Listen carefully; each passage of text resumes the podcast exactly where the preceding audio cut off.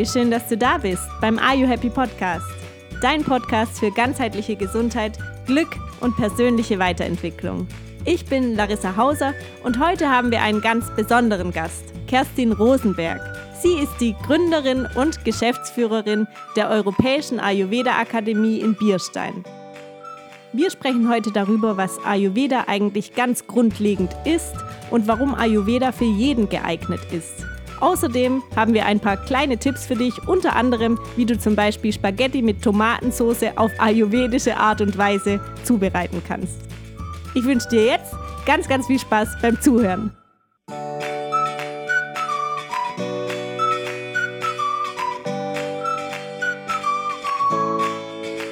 Hallo, liebe Kerstin, ich freue mich ganz besonders heute, dass du bei uns bist, zu Gast in unserem Are You Happy Podcast.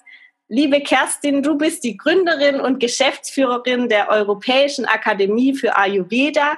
Ich habe bei dir eine Ausbildung gemacht zum Ernährungsberater und war ganz fasziniert und begeistert, was du da alles auf die Beine gestellt hast. In Bierstein, einem kleinen ja, Örtchen, kann man sagen.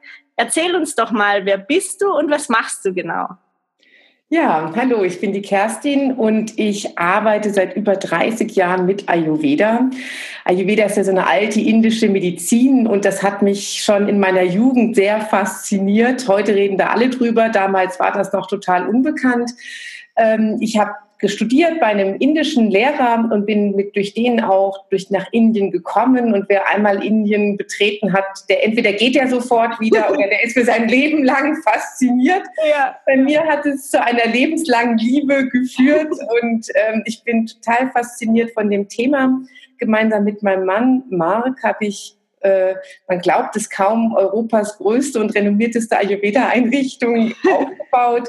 Wir haben ein ganz großes Ausbildungsprogramm vom Master of Science Studium der Ayurveda Medizin über Psychologie, Ernährung, Massage, Therapie bis zu einfachen Seminaren, Wochenendkochkursen oder Einführungen in die Phytopflanzenwelt oder etwas anderes. Und wir bieten auch ganz viele Ayurveda Kuren an. Äh, medizinische Kuren unter ärztlicher Leitung oder auch Regenerationskuren. Ich selbst unterrichte da ganz viel drin. Meine Leidenschaft die, äh, ist so in der ayurvedischen Küche und Ernährung, aber auch die Psychologie, weil ich glaube, das hängt auch sehr eng zusammen. Jeder weiß, Essen und Gefühle, das ist ganz nah miteinander. Ja. Aber bin natürlich einfach auch äh, als Geschäftsführerin, als Leiterin von dem großen Institut wir sind auch in, in Österreich und in der Schweiz und insgesamt haben wir 80 Mitarbeiter und noch ganz viele Freie. Also es ist wirklich was Großes. Ja. Und wir freuen uns natürlich auch, dass so ein großes Interesse am Ayurveda und Yoga ist und so viele Menschen zu uns kommen und sich dadurch weiterentwickeln, gesund werden, neue Perspektiven für ihr Leben finden.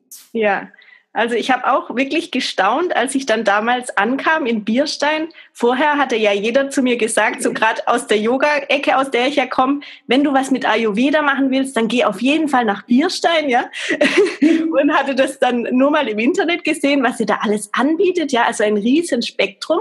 Und bin dann dort angekommen. Da muss man ja dann erstmal äh, mit Bus und Bahn, ja, bis man dann dort ankommt. Und dann ist es wirklich in der äh, Idylle dort so ein Kraftzentrum. Und ich habe damals wirklich oder immer noch staunig sehr, was ihr da auf die Beine gestellt habt. Wirklich so mitten in der Pampa, ne? Ja, genau. Und ich habe mich dann so gefragt, also mir geht es ja selbst jetzt noch so, wenn ich Leuten davon erzähle, dass ich jetzt Ayurveda-Ernährungsberatungen gebe, dann sagen sie, ja, ja, dieses Aloe Vera, das kenne ich. und wie war das dann bei euch damals, wenn das ja noch so unbekannt war? Was hat euch dann tatsächlich angetrieben, da so was Großes draus zu machen? Ja, wie, wie ist es entstanden?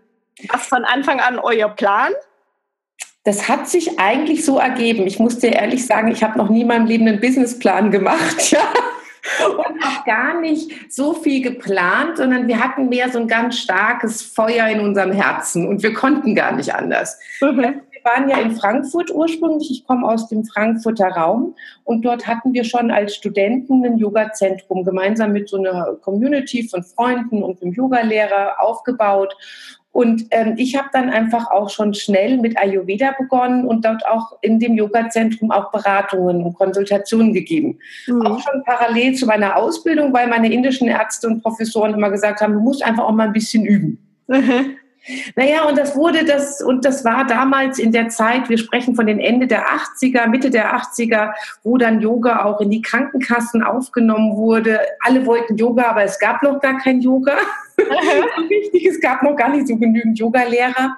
Ja. Und, ähm, und irgendwie ist es uns immer gelungen, auch so auf dem Boden zu bleiben. Weißt du, viele Leute in der Szene sind ja auch so ein bisschen abgehoben und so sehr esoterisch drauf und so. Und, und wir hatten immer so dieses Yoga der Lebensbejahung, also im Leben sein und nicht außerhalb, ja. Und mhm. auch dieses Wissen, was ja in Indien eine sehr alte Tradition hat und auch universitär verankert ist, also 250 Colleges in Indien, da studierst du Ayurveda Medizin, das ist sehr ehrwürdig, das ist nichts nichts Freakiges im Grunde genommen. Ja. Da waren wir sehr verwurzelt auch mit tollen Kontakten und und dann das, das Interesse kam einfach, weißt du, dann habe ich habe dann zwei Kinder bekommen und meine ganzen Patienten waren da und wollten beraten werden und ich hatte, ich hatte keine Zeit mehr und dann habe ich irgendwie angefangen, Leute auszubilden, dass die meine Patienten betreuen und das wurde immer mehr und, äh, das, und dann haben, haben meine Patienten gesagt, ach, Mensch, wenn du jetzt nicht mehr so viel in Frankfurt bist, äh, dann kann ich doch zu dir kommen nach Bierstein, weil wir haben eigentlich so einen Ort gesucht und wir sind ja 45 Minuten von Frankfurt entfernt, also mhm. was in der Nähe ist, wo wir eben auch ausbilden können, Wochenendseminare, Kurse außerhalb der Stadt geben können. Und dann haben meine Patienten gesagt, wenn du jetzt nicht mehr nach Frankfurt so viel kommst, wir verstehen das zwei kleine Kinder und das Haus und da machst du die Küche, dann lass uns doch zu dir kommen, dann machen wir eine Kur bei dir.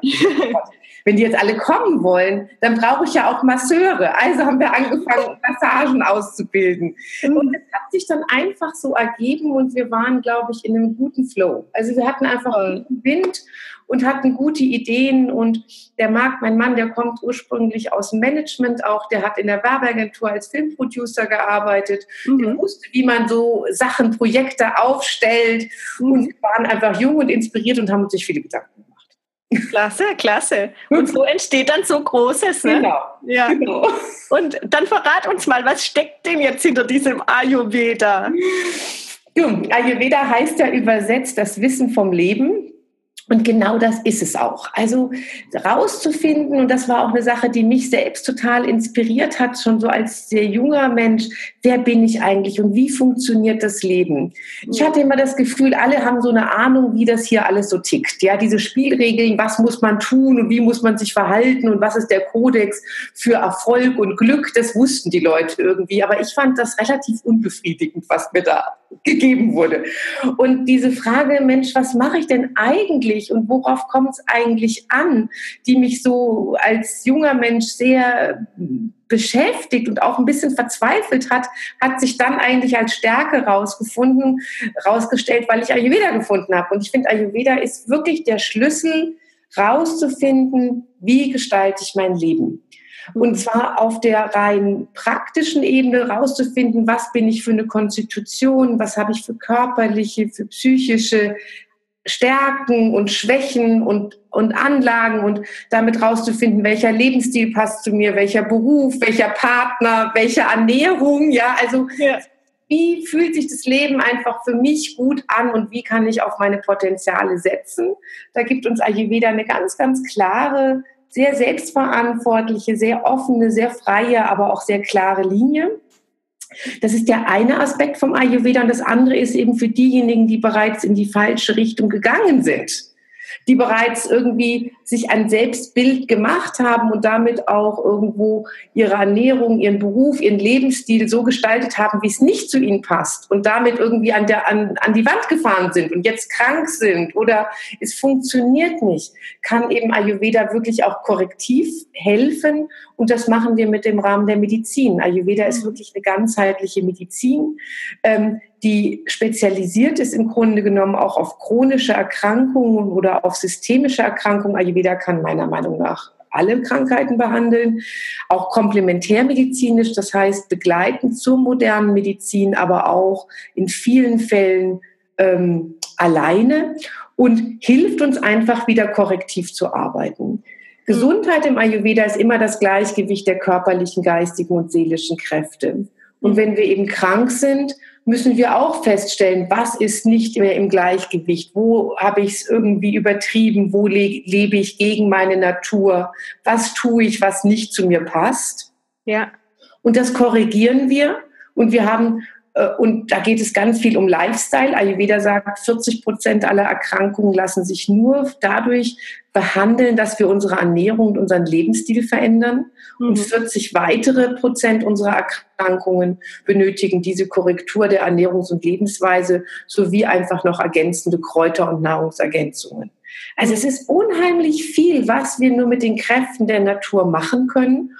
Aber natürlich, Ayurveda arbeitet auch mit ganz intensiven Ausleitungsverfahren, um Störfaktoren aus dem Körper auszuleiten, hat eine sehr, sehr gute äh, Pflanzenheilkunde, Pharmakologie. Es gibt insgesamt acht Zweige der Ayurveda-Medizin, von der Kinderheilkunde, Psychiatrie, Frauenheilkunde, innere Medizin. Also es ist wirklich faszinierend, wenn du nach Indien gehst, findest du Riesenkliniken, auch inzwischen sehr moderne. Die haben irgendwie 5000 Patienten zum Teil pro Tag, ja, die dort ayurvedisch behandelt werden ja. ähm, und, äh, und sind wirklich Teil des indischen Gesundheitssystems. Hm. Unglaublich, wie viele Facetten dieses Ayurveda dann da einnimmt. Und für mich war ursprünglich Ayurveda auch nur diese Ernährungskomponente. Und erst dann, je mehr ich mich damit beschäftigt habe, umso mehr habe ich dann festgestellt, dass es in jeden Lebensbereich reinspielt. Ja.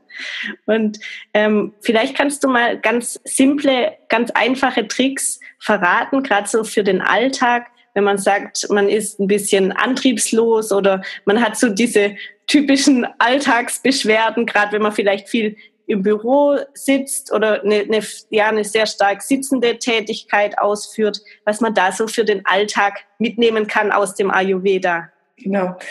Also ganz zentral für unseren Energiehaushalt, sage ich mal, ist natürlich unser Stoffwechsel, weil mit allem, was wir zu uns nehmen von Ernährung, von, von Flüssigkeiten, Atem, alles wird ja verstoffwechselt. Man, dieser Stoffwechsel heißt im Ayurveda Agni und Agni kann man übersetzen, alles, was du nicht bist und zu dir machst, geht über Agni. Also deswegen Agni ist sozusagen unsere, unsere Schaltstelle, Energie zu gewinnen von dem, was wir von außen irgendwie aufnehmen und uns auch zu erneuern. Mhm. Und Agni hat natürlich auch ganz, ganz viel mit unserer Verdauung zu tun. Und wir können uns das ganz bildlich wie so ein Feuer vorstellen, das in uns brennt. Und alles, was ein Feuer gut zum Brennen bringt, ist auch für unser Agni und damit auch für unseren Energiehaushalt gut. Und wenn du dir so vorstellst, was braucht ein Feuer erstmal, damit es entfacht wird? Es braucht Luft zum Atmen. Ja. Das heißt, dass wir frische Luft und haben und auch ein bisschen Bewegung, ja, intensiven Atem, Blasebalgsystem, entfachtes Feuer. Wenn wir nicht so starkes Feuer, das heißt auch nicht so viel Energie, nicht so viel Vitalität haben, auch nicht so eine gute Umsetzung von Vitalkräften, dann ist es zum Beispiel auch ganz wichtig, dass man das Feuer nicht überlastet. Wenn du dir vorstellst, du hast ein kleines Feuer, gibst da ganz viel Holz rein, geht das Feuer gleich aus. Also erste Regel der ayurvedischen Ernährung, nicht zu viel essen.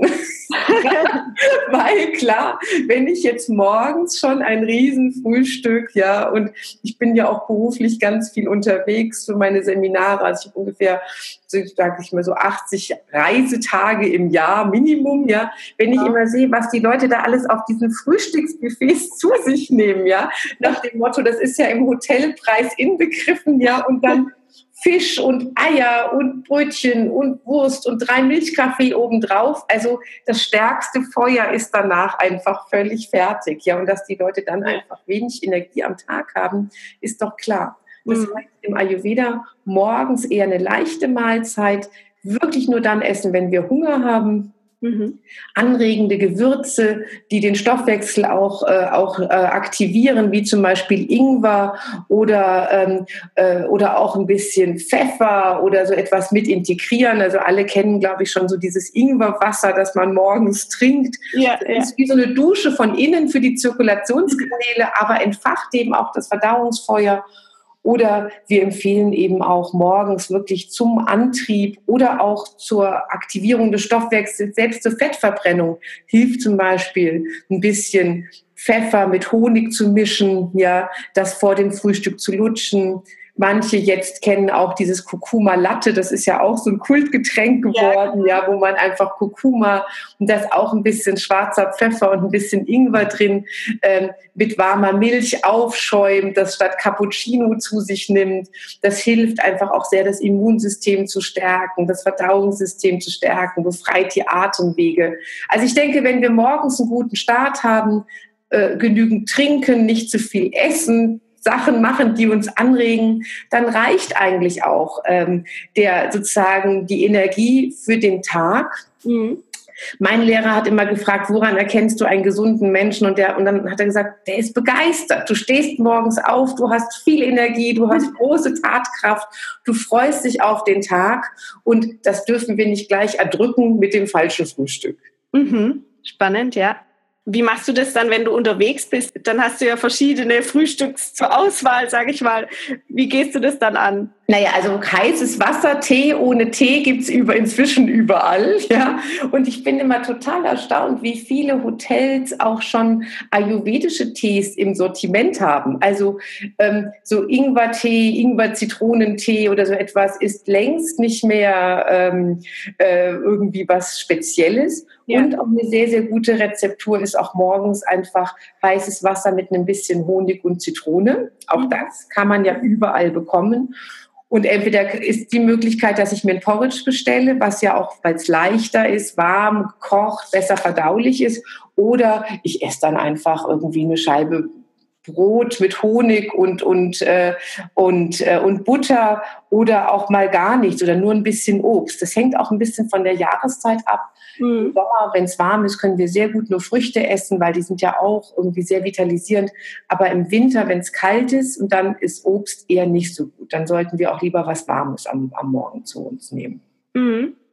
Und ja, also ich denke, dass man, ähm, dass wenn man gerade wenn man viel unterwegs ist, das ist wirklich ein gesundheitsbelastender Faktor. Wir sagen im Ayurveda immer, Reisen erhöht das Vata und Vata, das Vata-System ist verantwortlich für die Immunität und auch die Nerven, das Nervensystem. Also Stress entsteht einfach immer dann, wenn das Vata gestört ist. Mhm. Ja, wenn man viel unterwegs ist, sollte man vor allen Dingen auf Rhythmus achten. Also Rhythmus, Regelmäßigkeit und warm. Das sind die, so, die Aspekte, die das Warte harmonisieren.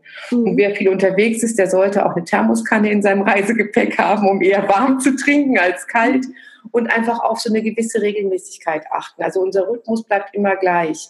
Auch die Schlafzeiten. Ich bin auch oft in Indien, also ich bin vier, fünf Mal im Jahr in Indien und ich versuche eigentlich in der gleichen Zeit zu bleiben. Also ich gehe in Indien das sind vier Stunden Zeitverschiebung, einfach vier Stunden später ins Bett, was nicht schwer ist, weil in Indien ist sowieso immer Chaos und man kommt nicht früh ins Bett. Also ich gehe da, ich gehe hier so gegen 10, 11 ins Bett und in Indien eher so nach Mitternacht, sodass ich eine sehr geringe Zeitverschiebung habe. Und ob ich jetzt hier bin oder in Indien, das, die Temperaturen sind schon anders, aber mein Lebensstil ist eigentlich relativ ähnlich. Mhm. Dadurch habe ich gar nicht so einen Stress. Ja, also dass man quasi die Regelmäßigkeiten einhält und äh, für die Wärme sorgt. Ne? Mhm, mh, ja. Genau. Was ich dann so spannend finde, ist dann, dass ja dieses System von diesen Konstitutionstypen, zu denen ja auch Vata gehört, mhm. ähm, dass es ja nicht nur körperlich vorliegt, sondern ja auch mental. Also dass ich, wenn ich jetzt innerlich aus der Balance gerate, dass ich dann genauso oder also körperlich aus der Balance gerate, dass ich dann genau. ebenso äh, mental eben durch den mhm. Wind sein kann. Ne? Ja, das fand ich so faszinierend und wie man dann zum Beispiel Stress oder auch so eine Verstreutheit oder sich nicht entscheiden können, dass man sowas auch durch die Ernährung beeinflussen kann. Das fand ich echt spannend.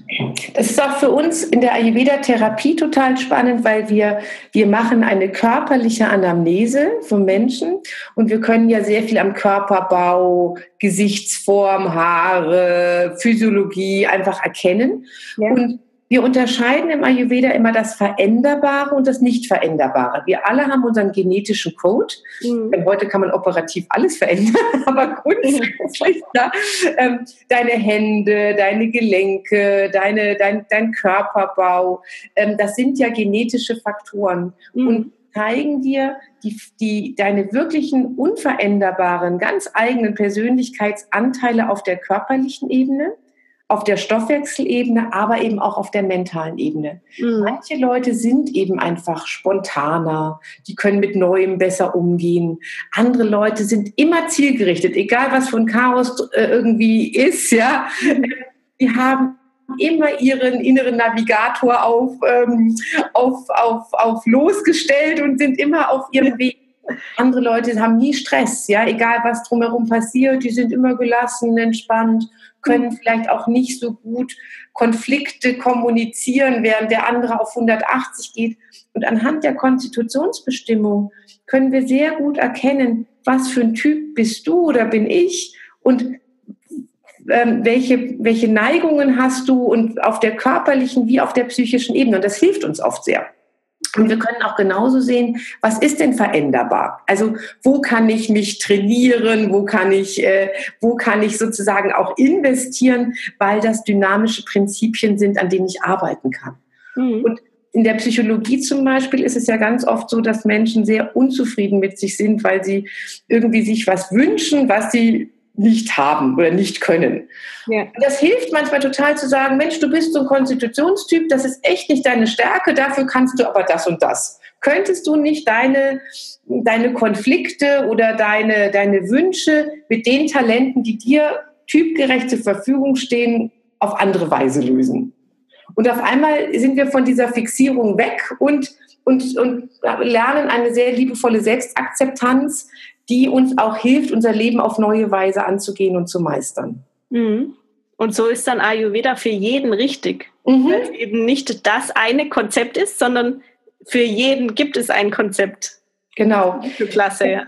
Ganz oft denken die Leute ja, sie müssen jemand anderes werden, um besser zu werden. Mhm. Wir sagen eigentlich immer, nee, nee, du musst mal aufhören, jemand anderes zu werden. Du musst nur die Person werden, die du tatsächlich bist. Und ja. in der bist du einzigartig und bringst alle, alle äh, Talente und Potenziale mit, die du brauchst, um für dich einfach ein gesundes und glückliches Leben zu gestalten. Ja, wie schön eigentlich, ne? Dass man ermutigt wird, so man selbst zu sein. Absolut, absolut. Und äh, wie stehst du dann zu anderen Ernährungsformen? Es gibt ja momentan so viele Trends, also nicht nur äh, vegan zu leben, sondern auch Paleo oder ähm, gar keine Milchprodukte, Low Carb. Es gibt ja so verschiedene, so verschiedene Konzepte. Wie stehst du dazu? Also ich finde es erstmal ganz, ganz toll, dass die Leute sich überhaupt so intensiv mit der Ernährung auseinandersetzen. Und ich finde, das spricht sehr für das Gesundheits- und das Umweltbewusstsein in unserem Land. Also das finde ich ganz toll. Weil Jahrzehnte hat man sich aber überhaupt keine Gedanken gemacht, weder um die Nachhaltigkeit von Nahrungsmitteln noch um den Gesundheitsfaktor. Mhm. Und ich glaube, dass die Leute, wenn sie eine gute Intuition haben, also wirklich auch einen Bezug zu sich selbst und zu ihrem Körper, äh, oft auch eine Ernährungsform finden, die gut zu ihnen passt. Ja, also und ähm, weil das ist ja letztendlich individuelle Ernährung. In Ayurveda ist individuell und sagt jedem Einzelnen, wie soll er sich ernähren. Und diese ganzen Ernährungssysteme sind so unterschiedlich, ja, mhm. dass ja auch da jeder sein individuelles Ernährungssystem finden kann. Aber ich glaube, wir sollten wirklich auf unsere Bedürfnisse und nicht nur auf unsere Philosophie schauen. Mhm. Also wenn zum Beispiel jetzt ein ausgeprägter Vata-Typ, wir haben ja schon über Vata gesprochen, Veganer wird. Vata ist, äh, das sind Menschen, die bauen sehr leicht Gewebe ab und sehr schwer auf. Und wenn so eine Person alle ähm, hochwertigen Eiweiße die einfach Gewebe aufbauen, die für die Zellerneuerung notwendig sind, weglässt, weil sie zum Beispiel äh, kein wenig Kohlenhydrate, wenig Eiweiße zu sich nehmen, Low Carb oder vegan, dann kann es sein, dass sie relativ stark auszehren. Das heißt, wenn ein Veganer gerne ähm, ein Vata-Typ ist, dann muss der sehr, sehr gezielt darauf achten, genügend Öle und Nüsse und Fette und wirklich hochwertige Eiweiße in Form von Hülsenfrüchten zu sich nehmen Vata-Leute reagieren oft mit Blähungen auf Linsen oder Bohnen. Das heißt, sie müssen auch lernen, die so zuzubereiten, dass sie das vertragen. Das ist für den Vata-Typ viel komplizierter wie für einen Pitta-Kapha-Typ, der sowieso einen starken Stoffwechsel hat und alles verdaut. Ja, also ich glaube, wenn wir uns eine gezielte Ernährung aussuchen, dann sollten wir wirklich überprüfen, ob die zu uns passt. Oder zum Beispiel Paleo, wo wir ja auch viel Fleisch essen oder viel, ähm, viel ursprüngliche Nahrung. Wenn jetzt jemand sowieso zu starker Übersäuerung neigt, ja, und jetzt viel davon zu sich nimmt, dann kann das wirklich auch äh, schwierig sein. Deswegen mein Tipp auch an die Leute, ich habe ja viele, zu, die zur Ernährungsberatung kommen. Ich versuche gar nicht, die von ihrem Ernährungsstil abzubringen, sondern ich versuche ihnen äh, beizubringen, zu hören, wie tickt mein Körper, was braucht mein Körper und wie kann ich den Ernährungsstil, zu dem ich mich entschieden habe, ähm, so praktizieren, vielleicht auch mit ayurvedischer Hilfe, ein paar Gewürze mit reinbauen oder ein bisschen am Zeitfaktor, an der Ordnungstherapie umbauen, dass ich manche Sachen, die ich sonst mittags gegessen habe, abends esse oder sowas, ja, mhm. ähm, damit ich das besser vertrage. Mhm. Und dann muss ja auch so eine Mahlzeit, wenn sie jetzt ayurvedisch zubereitet wird, nicht unbedingt irgendein Linsengericht sein oder irgendwas Indisches, was man ja dann häufig so sofort im Kopf hat, sondern das hattest du auch in unserer Ausbildung so schön gesagt. Das kann ja dann auch einfach mal Spaghetti mit Tomatensauce sein, die ayurvedisch zubereitet wird. Erzähl mal, wie macht man das dann? Genau. Also ähm, ich sage immer, Ayurveda ist keine indische vegetarische Diät, auch wenn die Leute das glauben und natürlich auch in Indien, wo die meisten Leute Vegetarier sind und Inder sind, ebenso praktiziert wird. Ja? ja. Aber für uns geht es ja darum, dass wir das auch übersetzen auf unseren Kulturkreis. Ja. Und im Ayurveda haben wir eigentlich acht Faktoren, die die Nahrung bestimmen. Und mhm. Die, und die können wir in alle Art von Ernährungsformen und äh, Küchenstile mit integrieren. Ja? Mhm. Da geht es einfach darum, dass wir gucken, welche Eigenschaften hat die Nahrung, dass ich sie so, dass sie zu mir passt und wie bereite ich die Nahrung zu und ähm, nehme ich regionale Nahrungsmittel, was gut ist und esse ich die, dann esse, esse ich zur richtigen Zeit. Und zwei Faktoren sind auch dass wir auf unsere innere Einstellung beim Essen achten und beim Kochen. Also mit Freude und mit Liebe Nahrung zubereiten und einnehmen in netter Gesellschaft, äh, mhm. an einem schönen Ort, Sauberkeit in der Küche beim Kochen, am Essplatz. Das sind Faktoren, die sind wirklich wichtig für unsere körperliche und auch psychische Gesundheit und die ist für jedes Ernährungssystem wichtig. Also mhm. ob ein Veganer sich was Frisches kocht und das liebevoll macht oder nur veganes Fertigessen irgendwie äh, ähm, äh, künstlich, künstlich hergestellt zu sich nimmt, beide sagen, sie sind Veganer, aber die Qualität der Ernährung ist völlig, völlig anders. Eine ganz andere, ja.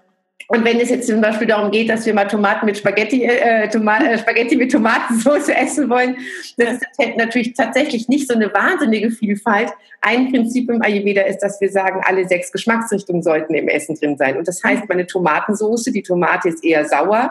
Da mache ich auch ein bisschen süßes Gemüse, wie jetzt zum Beispiel Karotte und Pastinake rein. Und ich gebe ein bisschen äh, Steinsalz hinzu und ich habe äh, frische Kräuter, Petersilie und Basilikum noch drin. Und um die Säure der Tomate auszugleichen, kann ich noch ein bisschen Kurkuma reinmachen. Das ist zusammenziehend. Und mhm. automatisch habe ich eine Tomatensauce, die hat alle sechs Geschmacksrichtungen. Die ist frisch gekocht, mit Liebe zubereitet. Und ich freue mich total darauf, auf eine Spaghetti mit Tomatensauce. Ja. Damit äh, sind eigentlich die ayurvedischen Kriterien voll und ganz erfüllt. Ja, und so kompliziert ist es dann gar nicht, ne? Mhm. Ja, und gar nicht. Also ich, ja. ich stelle immer wieder fest, gute Köche, ja, die kennen, die haben noch nie Ayurveda kennen, äh, gehört vielleicht, aber die kennen sich unheimlich gut aus. Die kochen zum Beispiel sehr gerne mit Butterschmalz. Ja, mhm. jedes gute Wiener Schnitzel wird eher in Butterschmalz ausgebraten als in Butter, weil das Butterschmalz brennt nicht an. Das Schnitzel, das Schnitzel wird viel knuspriger. Ja, mhm. oder ja. jeder gute Gourmetkoch arbeitet mit den Geschmacksrichtungen arbeitet damit, dass das Essen vielfältig ist, verschiedene Formen hat, flüssig und fest und verschiedene Farben. Mhm. Also genussvolles Essen mit einem Gesundheitsfaktor ist eigentlich meistens ayurvedisch. und wir wissen es gar nicht, ne? Ja. Genau, genau. Und deshalb finde ich das auch so klasse, dass ihr dann äh, eben dieses indische Wissen so toll nach Europa transportiert und eben zeigt, wie einfach das schon im Alltag stecken kann und wie einfach man es dann selbst leben kann, ohne da jetzt dramatisch irgendwelche indischen äh, Zauberkünste hervorzurufen. Ja. Ja. Und man kann wirklich beides machen. Also wenn unsere in, wir haben ja viele indische Gäste auch bei uns. Wir sind als Akademie haben wir äh, Partnerschaften mit den fünf führenden Universitäten Indiens in Varanasi, in Delhi, in Gujarat, in Jamnagar. Also es sind ganz verschiedene Universitäten, mit denen wir so Kooperationsverträge haben. Da kommen die Professoren immer zu uns und äh, zu Fachfortbildungen oder auch bei unserem internationalen Ayurveda-Kongress. Und mhm. die sind immer total begeistert von unserem Essen, weil die finden das oft besser wie in Indien. Wir können auch richtig gut indisch-ayurvedisch kochen, aber die finden auch das europäische Ayurvedisch total lecker und sagten, ja Mensch, das ist so frisch und so knackig und, und die Geschmacksvielfalt. Und da ist wirklich, äh, inzwischen gebe ich auch Vorträge in Indien an indische Ayurveda-Studenten, wie sie die, in, die ayurvedische Ernährung sozusagen auf globale Weise umsetzen können. Ja, sehr, ja. Mhm. Und das ist total spannend. Also auch die Inder wollen lernen, nicht immer nur ihre indischen Rezepte zu machen, sondern mhm. Ayurveda als ganzheitliches Ernährungskonzept in die Welt hinauszutragen. Ja, spannend. Toll. Und wie du gesagt hast, also in Indien ist ja dieses Ayurveda eben so auch so eine, eine Wissenschaft. Also dort mhm. Studiert man dann eben Ayurveda und das dann über mehrere Jahre. Ne? Ja, ja glaube also ich. Fünf Jahre als Grundstudium und dann noch drei Jahre als Facharzt obendrauf. Also acht Jahre Ayurveda-Medizinstudium ist ganz normal. So ja. wie bei uns eben auch. Unsere Ärzte studieren genauso lang. Ja, Wahnsinn. Ja. Aber es ist ja, ja, eine Medizin und gerade bei uns dann im Ausbildungskurs war dann auch äh, ein Mann dabei, der ähm, rheumatische mhm. Hatte und dann äh, einen Klinikaufenthalt hatte bei unserem äh, Dr. Gupta in Indien und dann eben berichtet hat, wie das war dort. Ne? Der hat dann dort so eine berühmte Panchakarma-Kur gemacht und anschließend war er eben geheilt. Ne? Und hier in Deutschland galt äh, seine Krankheit eben als unheilbar und äh, der Arzt, die Ärzte haben zu ihm gesagt, damit muss er jetzt leben. Und er hat eben gesagt, nee, äh, ich finde mich damit nicht ab und ist das Thema angegangen und es war eben doch veränderbar. Ne? Und der war also, der war echt äh, ein faszinierendes Beispiel, wie sowas dann helfen kann, wie sowas dann heilen kann. Ja. Absolut. Und dass der danach in die Ernährungsberaterausbildung kam, war, war richtig clever von ihm, mhm. weil äh, gerade rheumatische Erkrankungen sind ganz stark stoffwechselbedingt. Und wenn er seinen positiven Zustand jetzt behalten will, muss ja. er wirklich seine Ernährung umstellen. Und deswegen war der ja vor allen Dingen auch da, um für seine eigene Gesundheit vorzubeugen, mhm. aber auch um das Wissen an andere Betroffene weiterzugeben. Und ja. da stelle ich ganz oft fest, wenn Leute selbst von, mit einer Krankheit betroffen sind und sie können, sie erfahren selber Hilfe, sind das die besten Botschafter, ja. weil sie natürlich auch den Zugang zu diesen Patienten haben und auch von ihren eigenen Erfahrungen berichten können. Genau. Ist wieder etwas, wo wir sehen, unsere eigene Schwäche wird oft dann zu unserer größten Stärke, weil damit können wir am besten dann auch umgehen und wir können auch anderen helfen, weil wir sind immer die Experten von unserem eigenen Problem, wenn wir es gelöst haben. Genau, genau. Oder zum Beispiel war es bei mir der Fall, eben äh, Vata, sehr trockene Haut, immer kalt, gefroren, viel Kälte so im Körper. Ne? Und das habe ich dann allein durch die Ernährung einfach hinbekommen. Und jetzt ist mir halt nicht mehr kalt. Und meine Mama sagt, jetzt zieh dir doch endlich mal Socken an. Ja? Und du denkt, das Mädle friert halt immer, ja. Aber es ist halt nicht mehr da. Ja? ja? Also ganz spannend, was man dann machen kann. Und auch so die Bodylotion braucht man nicht mehr so. Genau. Die Ernährung genau. super toll, ja. Ja. Richtig klasse. Schön. Dann habe ich jetzt noch fünf abschließende Fragen an dich.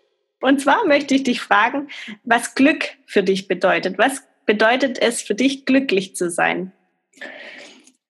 Also Glück ist für mich persönlich ein Alltagsgefühl. Also es gibt wenige Tage, wo ich nicht von mir sagen könnte, glücklich zu sein. Und was macht mich so glücklich?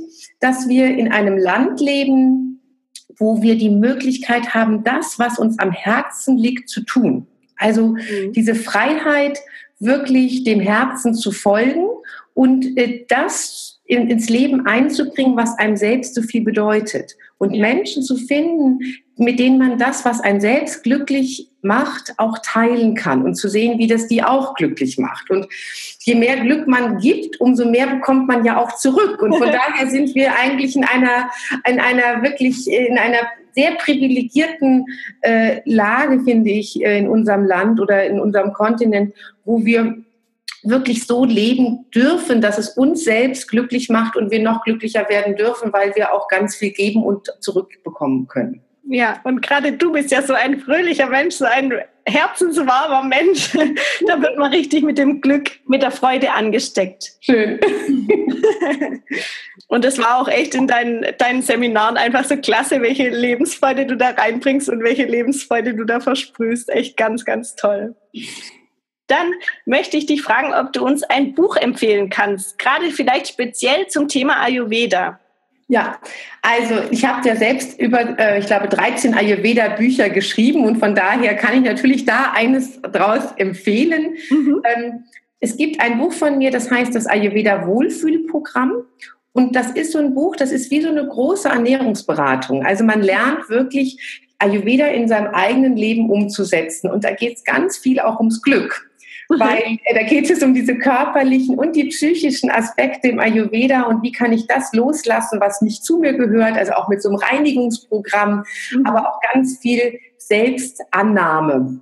Ja. Also so wer bin ich, welche Persönlichkeitsanteile sind, äh, gehören zu mir, wie kann ich die stärken, wie kann ich die Dinge, die nicht zu mir gehören, eigentlich loslassen.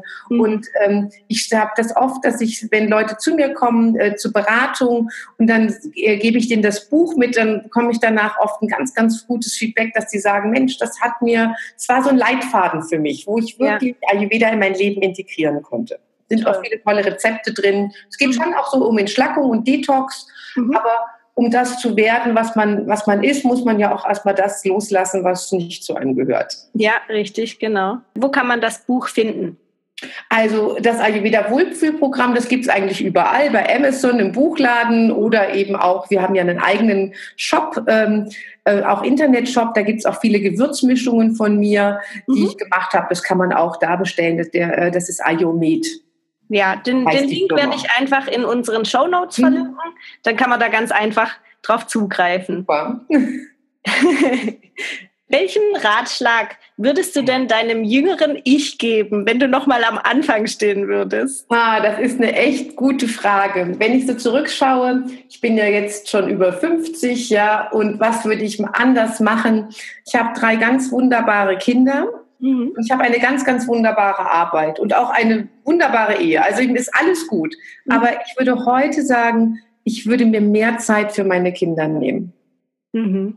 Also die Zeit, ähm, ich habe immer gearbeitet äh, mit Ayurveda, ich habe immer meine Kurse gegeben und das hat sich gut verbunden, aber ich war dann eben auch oft nicht so da, auch innerlich nicht so da, weil ich so beschäftigt war mit meinen Seminaren, mit meinen Klienten, mit meinen Kuren, dass ich oft körperlich mit meinen Kindern dann zusammen war, aber emotional eigentlich gar nicht so sehr. Und jetzt sind meine Kinder erwachsen und, ähm, und studieren und, äh, und ich ringe darum, mit denen emotionale Bindung aufzubauen, weil die jetzt ihr eigenes Ding machen und wo ich mhm. denke, Mensch, ähm, 10, 15 Jahre zurück, da haben die eigentlich um die emotionale Bindung mit mir gerungen und ich bin mhm. damit so selbstständig oder selbstverständlich umgegangen. Und das würde ich heute viel mehr wertschätzen und würde auch mal irgendwie Kurse absagen oder Klienten sagen, nein, mhm. ich weiß, du hast ein Problem, aber ähm, bitte warte doch noch ein bisschen, weil ich möchte mehr Zeit mit meinen Kindern verbringen. Mhm. Wenn du eine Sache auf der Welt verändern könntest, was wäre das? Oh, was für schwierige Fragen. also, ich, wenn ich einen Schlüssel hätte, einen Trick, wie man das Unveränderbare von unserer Prakriti veränderbar machen könnte. Also sozusagen so den genetischen Code ein bisschen beeinflussen. Mhm. Das fände ich schon ganz, ganz toll. Weil nicht alle, nicht alles, was so unsere Eltern uns genetisch mitgegeben haben, ist immer unsere Lieblingsseite. ja. Daran arbeiten wir uns eben unser Leben lang ab. Mhm. Aber, und wir können das auch ganz gut managen, aber wenn die, dieser Weg manchmal leichter wäre, mhm. das fände ich für mich persönlich sehr schön und auch für viele andere. Und auch deine Klienten. Versuche auf dem Weg zu begleiten. Ja, ja. Und dann die letzte Frage. Was ist dein wichtigster positiver Glaubenssatz? Mm, in Indien habe ich den Glaubenssatz gelernt, je mehr du gibst, umso mehr bekommst du zurück. Mhm. Und ähm, ich finde, das ist ein unheimlich schönes Lebensmotto. Ja. Wenn wir nicht durchs Leben gehen und immer schauen, oh, was brauche ich und was kann ich bekommen, ja. sondern wenn wir zuerst daran de äh, denken, was kann ich dem anderen Gutes tun, was kann ich geben. Ja. Und darauf vertrauen automatisch, wenn ich gebe, wird für mich gesorgt und ich bekomme das zurück, was für mich gut ist. Genau. Und das hat bis jetzt auch immer ganz gut funktioniert. Wie man sieht, ne? genau, ganz, ganz toll. Deshalb immer schauen, was kann ich geben. Mhm. Ganz, mhm. ganz toll. Liebe Kerstin, vielen, vielen Dank für das Interview. Wirklich immer wieder inspirierend, mit dir zu sprechen. Ganz, ganz toll und wertvoll. Vielen, vielen Dank. Ich danke dir.